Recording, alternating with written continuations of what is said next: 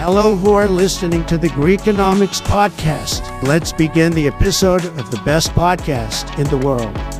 Hey everybody, this is Alkis, and you're listening to the Greekonomics podcast, the show that explores how social, technological, and the economic conditions will affect the businesses of the future with a focus both on the Greek economy and worldwide.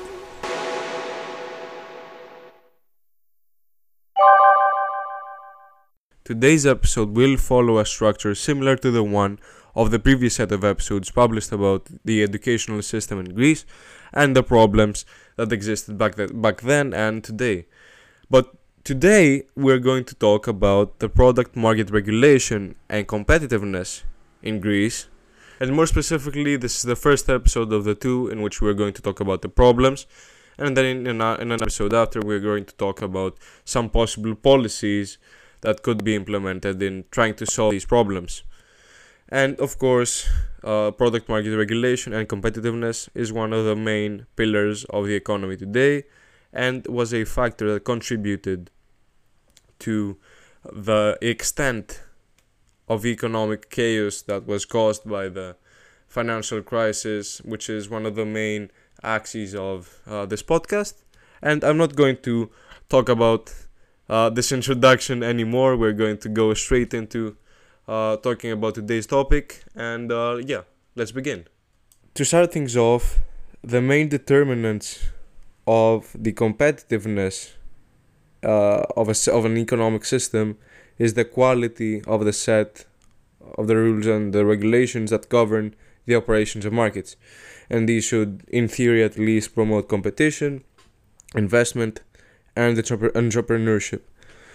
And these should be well designed in the first place, suitably applied, and effectively enforced in order to make a country more competitive and prosperous. And Greece had historically, before the financial crisis, uh, had very, very low uh, competition and a lack of uh, quality regulation, even though it had a lot of regulation. And it is one of the most heavily regulated in the OECD. And in this place, I want to add a bit of theory uh, to back the things that I'm going to talk about later. And the, the main theoretical framework that we need to mention beforehand are supply side policies and more specifically market based policies.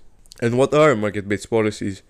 Market based supply side policies can be distinguished into product market related policies, labor market related policies, and incentive related policies. And there are indeed many types of product market related policies like anti monopoly regulation, in which, uh, because we know that monopoly power leads to higher prices, lower output, slower rates of innovation, and increased income inequality, usually.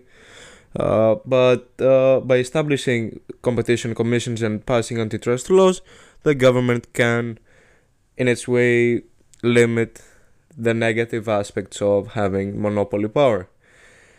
And it essentially blocks certain mergers and acquisitions, competition practices that are not ethical.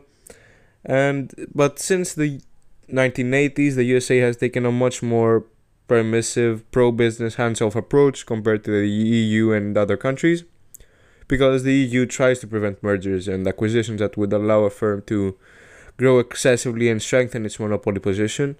It has blocked like several mega mergers, such as the one between German uh, Siemens and the French uh, company Alstom, if I remember correctly, in the railway equipment and infrastructure market. And of course, there are many other examples. And there are also other things like uh, privatization, trade liberalization, but today's main focus will be deregulation. And regulations are, as a definition, rules, restrictions, and laws imposed by governments that aim to modify the behavior of firms and the operation of markets. But oftentimes, regulations have been introduced as a result of political pressure by special interest groups that aim to shield specific industries from competition or ensure that they enjoy preferential treatment in the form of guaranteed prices, subsidies, and so on. A different set of regulations, such as environmental or health and safety regulations, aim to promote these social objectives, and these are what we call like the good regulations, but oftentimes they are indeed not good for the economy. And deregulation refers to the process of dismantling or relaxing these inappropriate rules. In the case of Greece, the OECD identified 555 regulatory restrictions in Greece that were considered to harm competition. And therefore, deregulation can sometimes benefit competition and consumers if entry barriers are removed and prices are determined by market forces. The regulation also decreases the costs that f- burden firms and more competition, greater levels of efficiency, and fewer costly rules and restrictions to, uh, to, to, an economy uh, may shift, if I may analyze it through uh, the basic theoretical framework of economics, shift the SRAS uh, and the longer LRAS, which is the long run aggregate supply curve, uh, to the right which means essentially that it increases the productive capacity of a country. And not all deregulation has been successful, to also say the negative aspects. For instance, the deregulation of the US financial and banking industry has been considered by many as the root of the 2008 2009 global financial crisis. And also, the deregulation, I'm going to stay to the US because it is a very good test case, a scenario for uh, for the negative effects of deregulation. But the deregulation of the electricity companies in California has also been severely criticized, where economists and suppliers were accused of deliberately limiting capacity, building investments to restrict supply artificially, and steeply increasing uh, prices charged to consumers. And lastly, the rolling of uh, or elimination of many environmental regulations by you know who I'm going to talk about, President Trump in the USA, is considered by many to have increased the risks of global warming and climate change, which is another typical example of deregulation. And if I could describe the positive effects of deregulation in one phrase, it would be that it promotes competition, making entry easier for more innovative firms, thus benefiting the economy as a whole. And to talk a bit more about numbers, according to the OECD stu- uh, to an OECD study by Scarpetta and Tressel in 2002, a comprehensive regulatory reform alone could raise the competitiveness of the and ultimately the incomes of Greek citizens by more than 15%. You heard that right? One one five. And for at least two decades leading up to the economic crisis of 2009, Greece had been losing competitiveness uh, comparatively to other EU and OECD countries, and this negative trend was indeed halted by the reforms implemented under the 2010 Economic Adjustment Program. But here we also to, we also need to analyze what happened and what caused the crisis, and therefore I think this is a pillar of the economic system, and therefore was one of the main factors that contributed to this very bad economic environment that triggered that pulled the trigger to uh, to this very bad financial crisis in Greece. And the decline in Greece's competitiveness from 2005 onward was driven to a large extent by declines in the efficiency of the goods uh, of the goods market and the quality of institutions more generally. As I'm looking at uh, different charts published by the World Economic Forum between 2006 and 2014 about uh, the different indexes that it publishes uh, about uh, the things that I talked about and justifying my claims. And the World Bank actually publishes many reports that are helpful in this discussion. Among them are is the Doing the Business report, which presents a quantitative uh, quantitative indicators of on business regulations and the protection of property rights that can be compared across 185 countries and these regulations affect 11 areas of the life of a business of the stages the steps of a business. And it refers to starting a business, dealing with construction permits, getting electricity, registering property, getting credit, protecting investors, paying taxes, uh, and others like trading across borders, enforcing contracts, and generally these are the main uh, the main aspects that it analyzes. And based on the 2011 reports, so just after the Greek financial crisis, or actually more specifically during the Greek financial crisis, Greece was ranked 109th among 183 countries, very low, uh, down from the 80th position in 2006. And according to the report, as I read it, among the most problematic factors were the inefficient government bureaucracy, the access to finance, the policy instability, the tax regulations, and of course corruption. But after the reforms that took place in Greece, the 2015 report ranks Greece in the 72nd position, which kind of showed that the trend was uh, reversed a bit. But then in 2019, we are, this is the latest report, we are 79th, if I'm not wrong. And there are other very useful indicators by the World Bank, like the Worldwide Governance Indicators, the WGI report, for the period between 1996 to 2000 and 2013, which uh, aggregates, uh, which provides aggregate and individual governance indicators for 215 countries. It's a bit more than what I mentioned previously.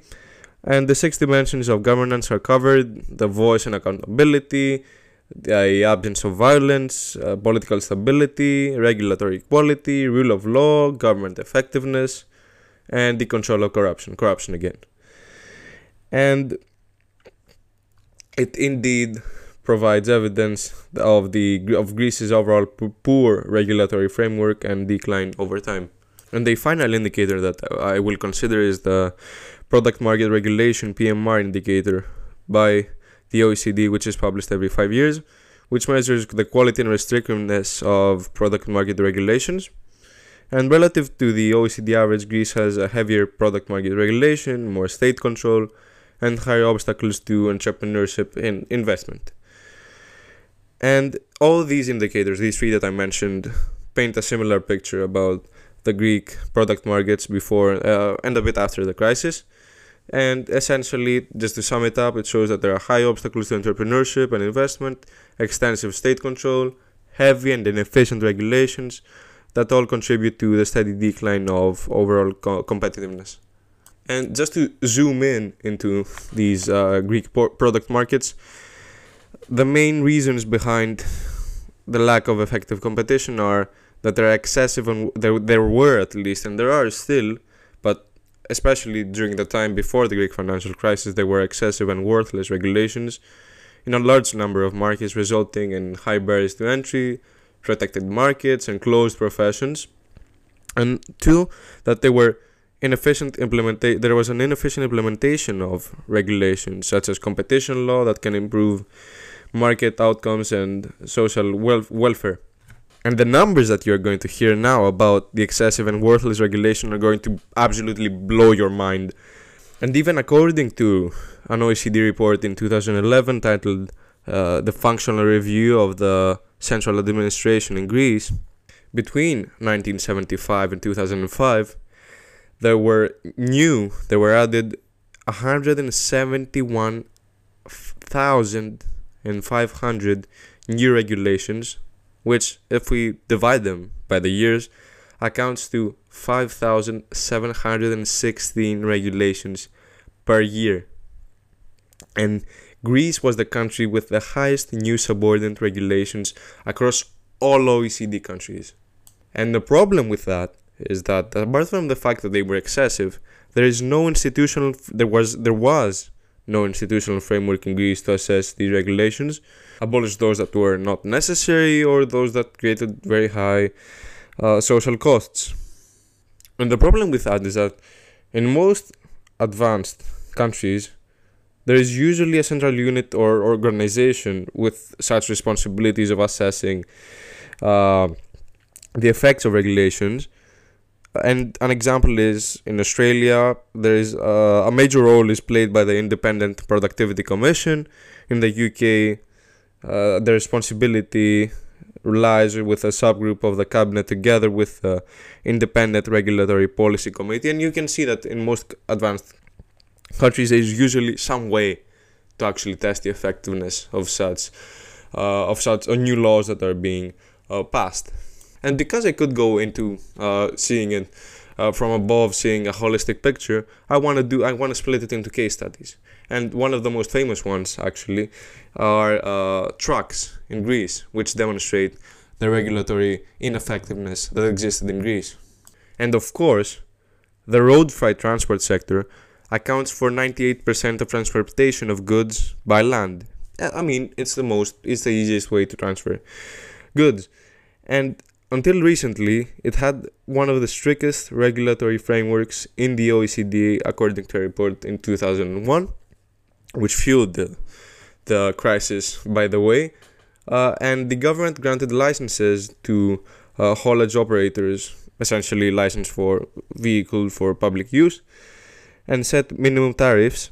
And actually, according to a report I found recently, no new licenses had been issued since the early 1970s. And what does it what does this mean? That the only way to enter the sector was to purchase an existing license at a significant cost in the secondary market with prices varying between 30,000 and all the way to 300,000 euros for a license to drive to drive a truck and the restrictiveness of uh, the restrictiveness of the legal framework for road freight resulted in high rents for uh, for these people, inhibited competition, constrained development of outsourcing in trucking services, and resulted in high prices for almost all consumer goods because most of them, as I mentioned before, 98% uh, were transferred using uh, the road freight transport uh, sector. But a new law in 2010 and subsequent important amendments to the law deregulated the road freight transport se- sector. But it, still, it was still a very important thing that caused this rigidity in the uh, in the whole uh, regulatory framework of Greece, which indeed I think I believe at least uh, was a major factor that contributed to um, to the Greek financial crisis, amongst of course the other product market inefficiencies. And uh, another second example is uh, with uh, bread and bake off. And until the 19 until 1992, the price of a loaf of bread was regulated by the state heavily. In 1992, the government lifted all geographic restrictions regarding the establishment of new bakeries and allowed the sale of bread and bread products uh, from other retail channels such as supermarkets. Uh, but the thing that it did not take into account was that there were very uh, difficult licensing requirements to establish a bake-off installation. What a bake-off installation is essentially a small oven to bake to bake these bread rolls, and in order for a supermarket to actually create them, uh, the regulations were very restrictive. And what this led to was that um, installing a small oven was a bureaucratic procedure equivalent to an industrial installation, and consequently, most supermarkets could not sell bread. And despite having this regulation that lifted all these restrictions in order to allow them to produce bread, it was essentially uh, it had a very very small effect. And there were indeed subsequent changes in 2007, 2010 but then they, um, they made the law less restrictive, but still supermarkets were not allowed to mount uh, bake-off services until finally in 2013 uh, the restrictions were eased, and now the bakery sector is one of the most vibrant sectors in the, in the country. And this demonstrates, as a case study, uh, how stupid these regulations were as you try to make something better knowing the good outcome that it would have because it really had a very good outcome, but because it, you just don't do the job right, you leave some things that really make this reform, these uh, this regulation useless. And the last example, in order to start uh, concluding today's episode, is the fresh pasteurized milk test case. And Greek legislation back then allowed, during 2010, 2009, allowed that only pasteurized milk with a shelf life of up to 5 days can carry the word fresh milk on its packaging. And Greece was and is the only country in the EU that regulates the shelf life of milk in this way. And what is the problem? Okay? And this, of course, shows that Greece had many old and outdated regulations. And of course, going to tell me, like, what was the effect of fresh pasteurized milk on the financial crisis? Yeah, okay, it was not directly linked, but it really demonstrates that even basic things such as this one were inefficiently regulated. And due to the limited shelf life, importing fresh milk from other EU countries is not practicable because it has a limited shelf life. And consequently, there is limited competitive pressure on all stages of milk production, and as a result, Greek consumers are paying one of the highest retail prices for fresh pasteurized milk across the European Union, which is 34% higher on uh, than pri- on the than the average uh, prices. And also, consumers on most islands and remote uh, mountainous villages do not have access to fresh milk, and small producers in northern Greece cannot reach the larger urban areas. Therefore, the, the five day restriction creates an inefficient and costly system for collecting and returning expired products from retailers, which amounts to 5% of the final retail price of fresh pasteurized milk. And although an OECD report on the same topic, there has been a specific report on the same topic, but in 2014 uh, recommended abolishing the five day restriction. The most recent I think, data that I have and found was that the final version of the law that was passed in 2014 increased it from uh, five to seven days. And the main thing here is that there is no pressure on local producers to modernize and improve their productivity. Therefore, this really shows that the effects are quite cumulative and are kind of like a domino effect, as I like to say, which is a good way to conclude today's episode because it really shows the ma- the many problems that existed before and after the Greek financial crisis and still exist, even though at a smaller uh, scale. But I think that these test cases really do demonstrate one of the biggest problems that the Greek economy faced uh, before, which um, really made much much worse the crisis that came after. Thank you for tuning in Greekonomics listeners. And we will meet again in the next episode. Are kind of like a domino effect, as I like to say, which is a good way to conclude today's episode because it really shows the ma- the many problems that existed before and after the Greek financial crisis and still exist, even though at a smaller uh, scale. But I think that these test cases really do demonstrate one of the biggest problems that the Greek economy faced uh, before, which um, really made much, much worse the crisis that came after. Thank you for tuning in Greekonomics listeners. And we will meet again in the next episode.